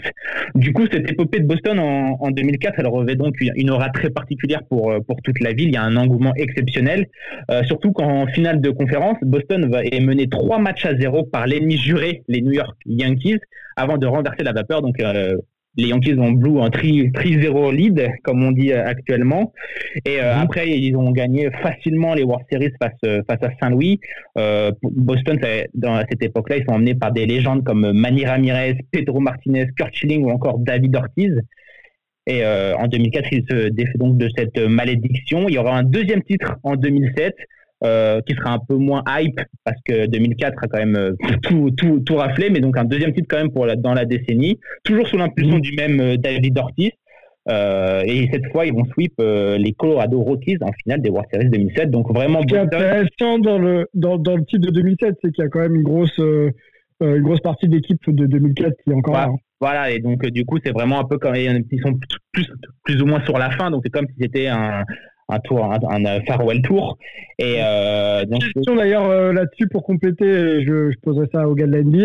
Euh, Est-ce que aussi pour asseoir l'idée de dynastie, il faut que euh, les joueurs euh, aient été concernés par euh, le premier, le deuxième et le troisième titre pour euh, asseoir cette idée que que, bah, que le projet est construit sur euh, sur sur les hommes clés du début à la fin? Est-ce Bah, que toi, en, en 2010, euh, on parlait de la dynastie de San Francisco, euh, qui, qui a été basée sur toujours la, grande majorité des mêmes joueurs, Buster Posey, Madison Bumgarner, etc. Là, pour les Red Sox, c'est pareil, surtout que ce titre de 2004 revêt quand même une importance euh, exceptionnelle avec la fin de, cette malédiction. David Ortiz apparaît de plus en plus comme le symbole de la ville de Boston. On se rappelle après les attentats lors du marathon de Boston, il s'est élevé comme, un des, des acteurs majeurs et Boston Strong, et- etc. Donc il est vraiment, David Ortiz, il est vraiment entré dans la culture euh, sportive de Boston et donc il a fait partie des, des deux titres. Donc oui, il y a quand même forcément, il faut pour que les, le- euh, les supporters puissent s'identifier à une équipe, il faut quand même euh, qu'un gros noyau de joueurs soit, soit les mêmes ou au moins emmenés par, euh, par les mêmes joueurs. Par exemple, pour les Bulls, s'il n'y avait pas eu Jordan et Pippen sur les deux, les deux tripites, euh, ça aurait, ça aurait pas été forcément la même chose, quoi. Ok. Franchise, c'est fait. euh, les bons moments, les meilleurs moments de la décennie pour toi? Bah écoute, euh, on peut parler du perfect game de Randy Johnson, euh, mais ça va être plus pour les très, initiés, mais on va plutôt parler des matchs les plus longs de l'histoire des playoffs à l'époque, avec les rencontres entre les Houston Astros et les Atlanta Braves lors du match 5 des divisions de séries. Donc c'est un match de 18 manches, donc pour résumer, c'est comme s'ils avaient joué deux matchs à la suite. Euh, 18 manches, ouais, ça arrive que très rarement. Euh, pour rappeler un peu l'historique du match, Scénario, ouais, ouais, Ouais, scénario, ouais. At- Atlan- Atlanta a mené 5-0 puis 6-1 dans la huitième manche, donc l'avant-dernière manche du- d'un match classique, avant de voir Houston revenir à 6-5, puis de voir euh, Brad Osmus, le receveur de Houston, égaliser avec un home run à la fin de la neuvième manche. Donc vraiment à la toute fin, c'était vraiment le batteur de la dernière chance. Il envoie un home run égalisateur devant son public. Je vous laisse imaginer, euh, je vous laisse imaginer l'ambiance. Et puis après, pendant neuf manches, le score va plus changer, 6 partout jusqu'à la 18e manche. Et c'est un, un joueur qu'on va dire euh, lambda, entre guillemets, si on peut appeler un joueur de, de haut niveau lambda, euh, Chris Burke, qui va offrir la victoire à Houston et la qualification. Et j'ai une petite anecdote, Tim Hudson, qui était starter pour Atlanta dans ce match, il sera aussi starter pour les Giants lors d'un autre match qui a duré 18 manches, également en post-saison. C'est lui, le chat noir. C'était en 2014, exactement. Euh, et pour, euh, pour finir, il y a eu trois matchs de post-saison qui ont duré 18 manches. Le dernier en date était en 2018 avec un affrontement entre les Dodgers et les Red Sox. Et celui-ci, il a duré 7 heures et 20 minutes durant les World Series. Et on pourra demander à Benjamin, puisqu'il me semble qu'il a commenté ce match en direct. Et je pense que ça a dû être plutôt long pour euh, notre cher Benjamin Bernard. Ça reste le record. hein. Il n'y a pas eu de match plus long. Euh, non, en, en post-saison, en tout cas, euh, c'est 18 manches le maximum. Et le, vraiment, le- les 7 heures et 20 minutes, c'est le match le plus long de l'histoire, euh, le plus match de l'histoire des, des playoffs. Donc, euh, 7 heures, 7 heures, ça commence à faire beaucoup, même pour les joueurs et même pour les, les fans de baseball. Ok, dernier point, la bad stories des années 2000 pour toi, c'est euh, le dopage encore une fois. Euh, Je pense qu'on en a déjà, on a déjà dû en parler dans la décennie 90 avec ma camarade euh, Marion. Euh, Et 80 et- 80 et malheureusement ça a été un grand fléau euh, du, du baseball, euh, du baseball euh, récent. Mais cette, euh, dans l'année 2000, il y a eu un changement de, de politique, on peut dire entre guillemets, du côté de la MLB, puisque le- la MLB a demandé, a commandé une enquête au Sénat. Et c'est ce qu'on appelle le rapport Mitchell, qui a été délivré par George Mitchell, le, le sénateur. Euh, ce qui change ici, c'est qu'il va donner dans ces 3, 311 pages présentées en 2017, en 2007, pardon, c'est 89, 89 joueurs euh, qui sont accusés de dopage. Donc on avance même le chiffre de 5 à 7% de joueurs euh, de cette saison-là qui auraient eu recours au dopage. Donc vraiment là, on, passe dans le dopage industriel entre entre guillemets, et on y trouve surtout des gros noms comme Barry Bonds, Roger Clemens, les frères Giambi ou encore euh, Miguel Tejada. Donc c'est que des gros noms de de l'époque. Après ces, ces noms ne sont cités que par un témoin et donc euh, seuls cinq joueurs ont accepté d'être interrogés pour l'enquête. Donc il y a vraiment pas beaucoup d'autres preuves et ça reste quand même que des même si on a beaucoup beaucoup de soupçons, ça reste pas encore prouvé. Les joueurs ont tous euh, refusé. Il y a eu très peu de punitions, mais les noms euh, restent entachés de cette de cette empreinte du rapport Mitchell et notamment pour Clemens et Bond, c'est ce qui leur empêche pour l'instant de rentrer au Hall of Fame. Ils sont toujours en course pour rentrer au Hall of Fame, mais cette affaire de dopage euh, entache leur, euh, leur leur CV et les empêche pour l'instant d'entrer euh, dans au Hall des légendes. Bon, eh ben, c'est vrai que c'est compliqué, mais je pense que euh, là le temps passe et. euh, Ah oui, après, ça, faut, faut voir, il y a des, de plus en plus de gens qui disent que bah, même avant ce cas de dopage, même avant, ouais, et après, leur, leur, leur, leur possible solution, c'est que même avant leur dopage, leur potentiel début de dopage, ils étaient déjà très forts. Donc, euh, certains plaident pour ça. Mais si, en fait, tu commences à ouvrir les portes, euh, les portes de, de ça, tu t'en finis plus. Et puis, il faudrait surtout euh, parler du Capitrose, mais ça sera ça pour un autre, un autre jour, donc on aura un peu plus de temps. Oui, si tu acceptes que des tricheurs soient euh, à côté de, de Voilà, ça- Ah, voilà. Voilà. Après, c'est la- le problème, c'est que au baseball, qui est en baseball, il y a eu pas mal d'affaires. oui, oui. Qui, a, qui a triché, qui a pas triché, ça, ça devient très difficile. Pas qu'en baseball, hein, Martin. Pas, pas qu'en baseball, mais, euh, évidemment. ceux qui sont pris. euh, Par la patrouille, effectivement, parce que leurs noms à eux sont ressortis, donc forcément, c'est ceux noms qui sont en tête d'affiche, Voilà. donc ça va être très difficile. pris, bah, c'est compliqué, ouais. Exact, exactement. Super. Merci beaucoup, Martin. Désolé pour le, le Voilà, pas de souci, on parlera des, des Euh, sports plus tard. Yes, euh, reste avec nous pour la NBA. C'est parti. I love me some Steph Curry. Steph Curry is the greatest shooter in the history of basketball. Messieurs, avant de rentrer dans le vif du sujet avec vous, je sais qu'il y, a- pas mal de points à aborder. Je voudrais qu'on resitue euh, un petit peu le- les choses et le contexte pour décider du joueur, de la franchise, euh, de, la décennie. Est-ce qu'il faut justement avoir marqué son époque, type Felix Suns avec un- une, une manière d'appréhender le jeu, une philosophie de jeu, voilà, chercher mes mots, complètement différente de ce qu'on a vu euh, de l'Air Jordan, par exemple, Detroit, Detroit Pistons, etc.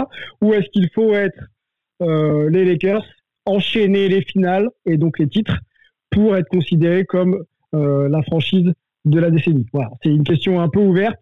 Je donne la main à qui pour, euh, pour tenter d'y répondre On va aller déjà sur les franchises. Dites-moi tout. Qui veut prendre? Moi, j'avais déjà le micro ouvert, donc je vais le prendre. Euh, je pense que quand même, ça, ça fait, voilà. C'est sûr que les Suns, c'est l'équipe qui a eu la plus grosse influence, puisque c'est celle qui, encore, sur la, décennie d'après, en fait, euh, a vraiment donné le ton, l'inspiration. Euh, et donc a complètement euh, changé le jeu, enfin, qui a insufflé l'étincelle qui va faire que derrière le jeu change beaucoup. Mais il est clair que les Lakers, par leur présence sur autant de finales et surtout de titres gagnés, c'est difficile d'argumenter qu'elles ne sont, c'est pas eux l'équipe de la décennie. Euh, même si on peut faire un, euh, un débat avec les Spurs, qui ont eu aussi donc euh, qui ont quand même trois titres, euh, qui euh, les ont battus, etc. Donc il y a, il y a des choses intéressantes à, à discuter de ce côté-là, mais c'est quand même assez nettement euh, les Lakers euh, du point de vue euh, titre, on va dire. Après, moi. Vas-y, vas-y, je voulais entendre juste, euh, avant que tu enchaînes, Angelo et Melvin sur, euh, sur ces points-là. Est-ce que vous êtes d'accord ou est-ce qu'il y a une petite nuance à apporter, Angelo? Bah, moi, je pense que euh, il est clair que les Suns ont eu un réel, un, réel impact dans le changement de philosophie, dans l'évolution du jeu. Et on, on, leur doit beaucoup. Mike D'Antoni, aussi décrié soit-il vis-à-vis de son manque de résultats, en finalité, reste tout de même un, un, un, un pionnier dans, dans, l'évolution du jeu en NBA. Et euh, Steve Nash a, en, réel maestro a, amené à, des hauteurs euh, insoupçonnées les, les, Phoenix Suns avec peut-être une équipe pas si talentueuse que ça, même s'il y avait Amare Stoudemire à une certaine époque, Sean Marion. Mais on voit, tu sais, euh, faut, faut, rendre hommage aussi à Boris Dio qui a eu ses plus belles saisons en carrière euh, au Phoenix Suns, donc c'est toujours intéressant de, de, de, le mettre en avant. Mais euh, c'est difficile, si tu veux. Euh, pour moi, ils ont un cas qui est encore moins légitime que quand j'ai mentionné les Detroit Pistons comme euh, équipe de la décennie pour les 80, si tu veux, parce que les Pistons ont eu le même impact avec une réussite, avec une réussite plus profonde, plus plus percutante. Il y a eu des titres, il y a eu des finales. Les Suns sont un petit peu les les, les, les, rois de, du, on y était presque, du roi de Ah, euh, what if? Et donc, mmh. euh, c'est un peu compliqué de leur donner ce, ce titre-là. Donc, c'est intéressant de, de, de, faire. On peut, tu sais, on peut faire un 30 for 30, for 30 sur euh, l'impact des Suns euh, sur le basket moderne, sur euh, la révolution qu'ils ont apportée dans le jeu. Mais c'est difficile pour moi de les même, de les même, de même mettre même au même niveau j'ai eu un petit bug comme toi tout à l'heure, euh, de, les mettre devant euh, les Spurs, par exemple. Pour moi, les Spurs sont encore plus légitimes comme candidats dans la discussion, même s'ils sont un tour en dessous des Lakers. Donc, au final, une fois qu'on met tous les éléments euh, sur la table, c'est très compliqué de retirer aux Lakers ce, ce, ce, titre de, de, meilleure équipe de la décennie. Mel, tu penses que les Spurs sont, peuvent challenger un peu les Lakers? Parce qu'il y a quand même le, la philosophie de jeu, il y a un coach, il y a une légende, Tim Duncan, et il y a des titres. Est-ce que tu penses que on peut, ça peut être dans la discussion euh, avec les Lakers ou pas du tout? Euh, Oui, pour moi, ils sont, dans, ils sont dans la discussion parce que tu as quand même trois titres, trois finales. Ils gagnent en, pour faire un petit clin d'œil à Angelo sur la définition de la, de la décade. Ils gagnent le titre aussi en 99. Donc, on pourrait presque dire quatre titres en quelques, en quelques saisons. Et les, les Lakers, c'est quatre titres en six finales dans les années, euh, dans les années 2000. Euh, après, juste un point sur les sur les Suns vite fait, c'est vrai que je suis d'accord avec ce qui a été dit. Il faut pas oublier aussi qu'ils ont que les Spurs étaient souvent leur bête noire et qu'ils n'ont jamais réussi un peu à, à, battre les Spurs. Il a vraiment passé ce cap pour aller rejoindre la, euh, finale NBA. Par contre, euh, c'est vrai qu'ils ont un peu mangé le pain noir pour les bah, pour les Warriors de de la décennie d'après, pour les pour pour Houston encore avec D'Antoni, et on a pu voir que leur leur philosophie était, euh, pouvait gagner des titres s'il y avait aussi la défense. Et c'est vrai qu'ils ont manqué euh, cet aspect défensif, mais par contre, ils ont été récompensés à travers les deux titres de MVP de, euh, de, de Steve Nash. On en parlera sûrement après sur les joueurs de la décennie, mais pour moi, c'est c'est les Lakers, c'est les Spurs derrière, et les Lakers, quand on parlait avec les, euh, tu vois, sur la définition de, de, de mmh. quelle équipe a, euh, comment est-ce qu'on peut choisir l'équipe qui a qui a impacté une décennie. Pour moi, les, Lakers, c'est au c'est, c'est, c'est, en fait, c'est deux équipes pour moi. Tu as les Lakers du début des années 2000 avec euh, le three de, avec Shaq et Kobe et Phil Jackson en coach. Et après, tu as le départ de Shaq, euh, Kobe qui mange un peu son pain noir et après qui, qui revient euh, qui revient au sommet de la NBA avec toujours Phil Jackson, mais c'est une équipe qui est complètement différente, même si c'est toujours le triangle, c'est un triangle qui est différent de l'époque de Shaq avec Pau Gasol, avec Lamar Odom. Euh, donc au niveau de la franchise, c'est bien sûr les Lakers qui ont euh, qui ont euh, qui ont marqué cette, cette décennie. Mais par contre, si tu prends les, les périodes des Lakers, pour moi, les Spurs sont au même niveau parce qu'au final, les Spurs ont eu trois titres en trois finales. donc c'est un peu, même s'ils n'ont pas fait le tripit, c'est juste en dessous du tripit de Kobe et Shaq. Mais pour moi, peut-être au-dessus des Lakers de, de la fin des années 2000. En fait, en fait, Melvin, ce que tu mets en avant, c'est la constance des Spurs tout au long de la décennie, comparé euh, euh, aux, périodes très fortes des Lakers en début et en fin de décennie, mais avec cette période intermédiaire très compliquée, euh, tu, tu, mets, tu, tu, tu, favorises un peu plus cette stabilité au plus haut niveau des Spurs, donc. Ouais, ouais, la, la stabilité et le fait que ce soit la base du jeu soit pratiquement identique, mis à part que Popovic a donné un peu plus de liberté à à, à Tony et à, Gi- et à Ginobili pour jouer un tout petit peu plus vite, mais la base était la base et la stabilité étaient la même. On savait qu'on- on savait que les Spurs, c'est pour ça d'ailleurs qu'ils ont continué même dans les années euh, dans la dans la dans la décennie suivante. Suivante, Euh, ouais. donc pour moi ça ça doit c'est pour ça qu'ils sont ils sont largement pour moi au-dessus des euh, des euh, des Suns quand quand je pense à la décennie décennie 2000 parce que bah faut penser forcément euh, forcément au titre. Messieurs, joueurs de la décennie, euh, Shaq, il y a du monde, hein. Shaq, Duncan, Kobe, on va rajouter Steve Nash euh, dans le lot, j'en oublie, j'en oublie sûrement. Iverson a fait quand même des choses sur le plan individuel, il, faut, il faut le mentionner. Vince Carter est dans la ligue et, et, et il grimpe. Voilà. Quel est votre joueur parmi ces cinq-là qui marque la décennie? Je veux rajouter- tu, tu veux que je me lance, euh, Sylvain? Ouais, j'ai pas, pas mentionné LeBron. hein. Il est drafté en 2003. Euh, bon, le LeBron d'après 2010 est pour moi bien plus fort qu'avant. Donc, euh, restons sur ces cinq-là. Euh, c'est difficile pour moi de. Alors, chaque est légitime parce que de toute manière, Shaq c'est le joueur le plus dominant de, l'histoire de la NBA. Mais quand quand tu parles des années 2000, il est en fin de cycle. C'est-à-dire qu'il commence, il est encore au pic quand il est en tout début des années 2000. Et suite à son départ des Lakers, quand il part à Miami, c'est le début du de, voilà, c'est le début de de la pré-retraite pour le gros chat qui fait quand même euh, qui rend des loyaux services quand il va à Miami il ramène euh, euh, un titre au Heat il en a un de plus que Kobe à ce moment-là donc si tu veux voilà. Mais dès la dès, dès le milieu des années 2000 Shaq il est en, en, en concrète décadence. Euh, c'est jusqu'en 2005 où il est encore deuxième au titre de MVP puis après euh, il disparaît du top 5 euh, dès 2006 et et puis on connaît la fin de carrière qui voilà qui a été plus intéressante au niveau de de, de, de ses pitreries et, et de Donc, ses pas sorties Shaq. mais c'était plus Shaq. Du coup. voilà c'est plus Shaq. Donc si pour moi Shaq était Shaq jusqu'en 2005 2006 de- de- 2006 c'est déjà le début de la fin pour lui euh, même si le Heat ramène un titre euh, c'est un un second couteau quoi. C'est Dwayne Wade le boss de l'équipe et euh, il rend des loyaux services mais c'est plus le même joueur. Donc moi je suis obligé de mettre en avant Kobe parce que euh, déjà sur le premier three-peat, même si Shaq il est dantesque, Kobe il est tout aussi dantesque à la même échelle que l'était Kyrie Irving pour le titre des Cavs avec les Browns.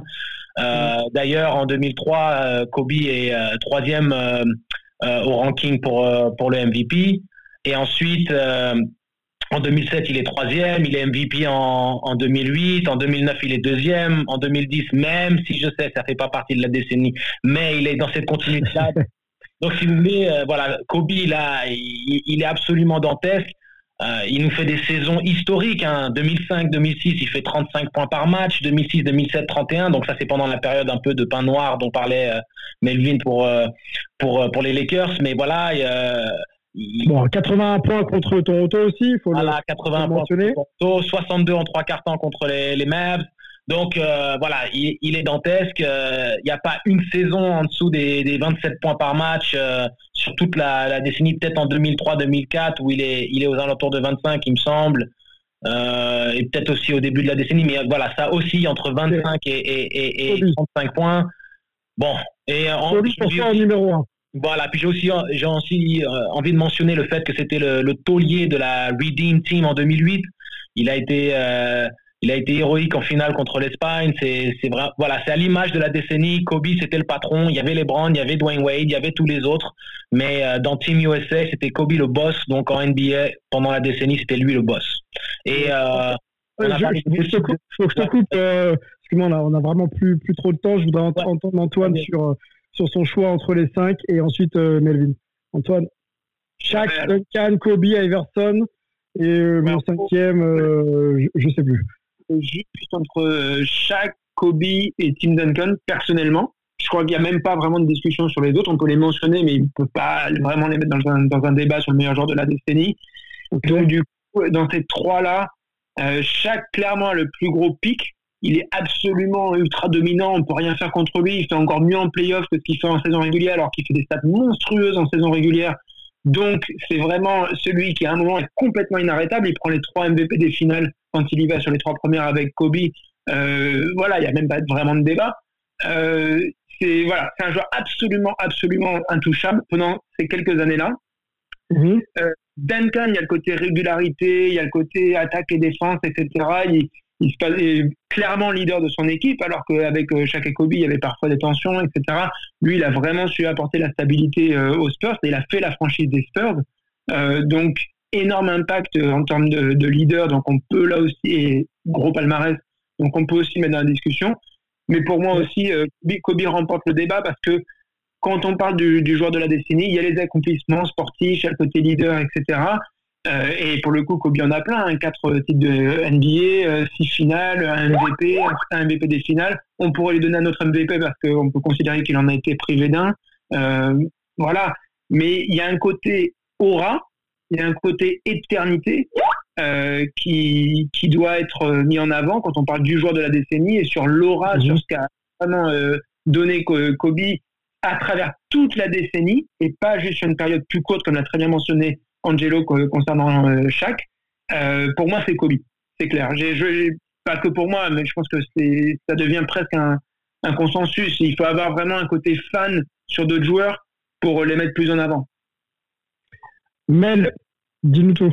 Moi, je vais, faire vite. C'est vrai que tu parlais d'Iverson. Iverson, c'est un joueur exceptionnel, mais qui a plus eu cet impact sur la, sur la culture, euh, sur la culture basket et sur la culture NBA. D'ailleurs, c'est euh, c'est un peu à cause ou, grâce à lui que euh, que David Stern a, a, mis le dress code en, 2005. Euh, donc ça, je voulais juste, je voulais juste le mentionner rapidement. Après, on a as parlé de Nash, on a parlé avec ces types de MVP, euh, avec les seven or less euh, euh, des Suns, mais c'est vrai que c'est pour moi c'est entre c'est entre Kobe et, Tim Duncan. Je suis d'accord avec tout ce qui a été dit. Je pense aussi pour Kobe, mais j'avais juste envie de de parler de Duncan parce que pour moi il est tellement il est tellement solide et il est beaucoup moins flashy qu'un qu'un Kobe Bryant et donc du coup il est moins reconnu. Mais, euh, mais au jour d'aujourd'hui, c'est peut-être celui qu'on considère comme le meilleur poste 4 de l'histoire de l'NBA. Euh, mm-hmm. Donc pour moi, il est juste, mais vraiment juste, juste derrière, euh, juste derrière Kobe pour ce qu'il a fait dans les années 2010, euh, 2000 pardon. Et aussi dernier point, c'est pour moi l'année 2000, c'est aussi un peu l'âge doré des postes 4 euh, ou des postes 4 modernes euh, entre ben, Duncan, entre Garnett, entre Dirk Nowitzki, Chris Webber, Rachid Wallace. Euh, mm, C'était mm, vraiment une, une, une, une paire différente et qui était juste absolument exceptionnelle quoi. Et, et, à chaque fois, c'est Duncan et après les Lakers, évidemment, qui sont sortis un peu, euh, qui sont sortis, euh, qui sont sortis devant. Euh, donc pour donc Kobe, oui, pour tout ce qui a été dit, mais j'aimerais aussi euh, qu'on n'oublie pas de, de, reconnaître le grand team. Ok, je vais vite, je mange un peu sur vos, vos, belles histoires. dans les années 2000, on sait que les Pistons sont champions en 2004. Euh, un champion, on va dire, assez inattendu, même si le style et, les joueurs qui composaient cette équipe étaient, euh, fantastiques. Hein. Je pense à, à Bill Hobbs, par, exemple, que j'aimais beaucoup. Le dernier All-Star Game de Michael Jordan hein, en 2000, 2003, on se souvient de ce, ce fadeaway là, sur la tête de Sean Marion, un tir impossible euh, mis par, Jordan et derrière Kobe qui qui finit le game avec des lancers francs sur une faute euh, qui pour moi n'existait pas. Euh, All-Star Game de Washington aussi avec la remontée de l'Est. Alors il y a euh, Stephen Marbury et, et, Allen Iverson qui s'occupent de remonter, je crois, euh, plus d'une vingtaine de points d'écart et qui, prennent le match à la fin. Les 81 points de Kobe Bryant, on l'a dit tout à l'heure. Et je vous laisse aller, messieurs, sur l'histoire un peu controversée en tout cas celle qui a marqué un peu la. Et oh, attends, t'oublies les We Believe Warriors de, de, de 2000. Oh, pardon, eh oh, pardon. Eh oh. un peu de respect, s'il vous plaît. Hein. C'était contre qui d'ailleurs? Je ne sais même plus. contre Dallas. contre Dallas non, non, contre Dallas. Dallas qui était tête de série avec Nowitzki qui remporte le titre de MVP cette année-là, mais qui du coup doit à, recevoir son titre de MVP un peu du coup en coulisses parce qu'ils n'arrivent pas au ils n'arrivent pas au deuxième tour. Donc c'était la grosse, grosse, grosse surprise. Euh, à, cette, à, cette, époque. C'était une, une, super équipe, super, super marrante à avoir joué euh, avec, avec Don Nelson, qui était aussi un peu dans le, euh, dans le style de, de Phoenix Suns avec euh, and Gun. Et, euh, ouais. Carrément. Carrément. Et bon, pour, pour conclure, messieurs, rapidement, je vais peut-être donner la parole à Antoine pour ça. Euh, le Palace d'Aubernill, c'était plutôt un terrain de catch sur, dans les années 2001, je crois. Ouais, le Malaise de Palace, euh, la malice au palace. Euh, oui, c'est une histoire de fou. C'est absolument une histoire de fou. Euh, Je, je pensais que c'était Angelo qui en parlerait, vu qu'il aime bien mentionner Détroit à chaque fois, c'est dans ses cordes. Comme, vous voulez, hein, c'est des cordes de ring là pour le pour le coup. Oui, donc des, des joueurs qui vont carrément dans les tribunes pour tabasser des fans, pour raconter l'histoire à ceux qui n'ont pas forcément suivi. C'est une horreur absolue de, de, tout, de tout point de vue. Euh, et moi, ce qui, ce qui m'a toujours fait absolument mourir de rire, c'est que ensuite, quand ils rentrent dans le vestiaire, je crois que c'est Ron Artest qui ou Steve Jackson, mais plutôt Ron Artest, qui, qui se regardent tous un peu comme ça dans le vestiaire. Donc après, donc c'est battu avec des fans, c'est pris des jets de bière, ils sont, ils ont les, les maillots à moitié arrachés et tout. Euh, et il y a, donc Ron Artest, il me semble, regarde les autres et fait, tu crois qu'on va avoir des problèmes? C'est vraiment pour montrer l'inconscience de ces types à ce moment-là euh, qui a résulté euh, sur, euh, sur cet accident qui euh, va avoir pas mal d'impact. Donc c'est Détroit Indiana, on est on est à Détroit et Détroit reçoit Indiana. Donc Ron Artest fait partie de l'équipe d'Indiana Pacers à l'époque et, euh, et Ben Wallace à, à, à Détroit, je crois qu'ils sont impliqués. Il y a Jermaine O'Neal aussi qui est qui est à Indiana. Bon, il doit y avoir à mon avis des échanges euh, des échanges un petit peu malsains pendant le match qui, qui sont amenés à aller un peu plus loin malheureusement. Pour donner Oui. un peu de contexte, euh, Sylvain, en fait, c'est il y avait il y avait une, grosse animosité entre les deux équipes qui datait de l'année d'avant parce que les deux équipes s'étaient retrouvées en finale de conférence euh, où Détroit avait gagné 4-2 d'ailleurs pour aller après gagner le titre contre les Lakers. Et il signe Stephen Jackson à l'intersaison et Stephen Jackson arrive et ajoute un peu d'huile sur le feu direct en disant ah ben maintenant que vous, m'avez euh, c'est bon euh, on va taper on va taper Détroit euh, facilement etc. Et en fait donc ils arrivent c'est vraiment au début de la saison c'est le 19 novembre et ils vont à Détroit ils mènent de 15 points à une minute de la fin donc le match est plié et, et en fait, Stephen Jackson a révélé que c'est Jamal Tinsley, donc, qui était le meneur de jeu d'Indiana à l'époque, qui était allé dire à Ron Artest, ben, il y a encore des, euh, y a, y a, t'as encore du temps pour te venger des grosses, grosses fautes parce que la, la finale de conférence de la saison d'avant avait été extrêmement physique. Et donc, du coup, euh, avait dit, bah, tu peux te venger des grosses fautes. Du coup, c'est pour ça que Ron Artest fait la grosse faute sur Ben Wallace. Et euh, Ben Wallace, qui d'habitude est assez calme, euh, là, on a ras-le-bol et du coup réagit. Et après, ça commence. Euh, ben, Ron Artest, lui, essaie de, de rester calme. Il s'allonge même sur la table de marque. Et c'est juste au moment où en fait, il reçoit cette, euh, euh, ce de, de, de bière sur le, sur le visage ou sur le torse qu'il il, pète complètement un câble. Euh, et euh, du coup, il y a eu des, des Artest est suspendu pour le reste de la saison. Stephen Jackson prend 30 matchs. Jermaine O'Neal prend 15 matchs. Et les mecs de Détroit prennent, prennent eux, Ben Wallace prend 6 matchs. Mais après, c'était un peu un peu moindre. Et l'autre anecdote, c'est Rick Hamilton qui l'expliquait sur le Round of Smoke podcast il y a pas longtemps, c'est que la plupart de ces joueurs sont, se connaissent très bien en dehors du en dehors du terrain et la plupart sont même amis. Euh, par exemple, si tu regardes le, le McDonald's All-American de 96, euh, Stephen Jackson, Jermaine O'Neal, euh, Richard Hamilton sont dans la même équipe. Euh, avec Kobe d'ailleurs et donc du coup ils étaient tous friends mais mais d'ailleurs que ce soit Richard Hamilton ou Stephen Jackson ils tous mais il y avait tellement de haine entre les deux équipes que si tu touches un de mes coéquipiers, c'est la guerre, quoi. C'est parti, il n'y a pas d'amis sur le terrain. Et du coup, c'est pour Ça ça, que les a emportés, euh, Exactement. Ok. Bon, bah, superbe, superbe histoire. Il n'y a, pas eu de de- d'autres d'autres d'autres bagarres depuis de cette ampleur et, et- et heureusement on sait que la NBA a beaucoup travaillé sur son image et sur euh, sur euh, des dress codes et sur euh, une capacité à respecter un peu les règles de bonne conduite sur et hors du terrain pour que ça ne se reproduise plus. Messieurs, Hype, euh, Sylvain, si quelqu'un touche à, à mes coéquipiers Antoine ou Mel, je te jure, hein, il s'en mange une, c'est sûr. Pas de bagarre, non, pas de bagarre. Restez, restez dans la communication, messieurs. Olivier, merci beaucoup. Bonne fin pareil. Merci, c'était un plaisir. Euh, la team NBA, Antoine, Mel, Angelo et Romain qui est parti pour la NHL. Merci à vous les gars, c'était cool. Toujours un plaisir. Merci. À bientôt. Ciao, les gars. Et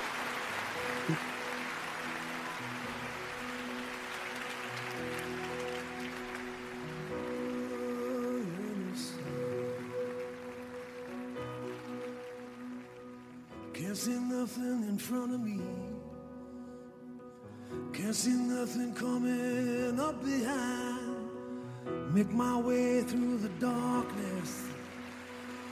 Can't feel nothing but the shame that binds me. Lost track of how far I've gone. How far I've gone, how high I've climbed. On my back's a 60 pound snow. On my shoulder, a half mile of line.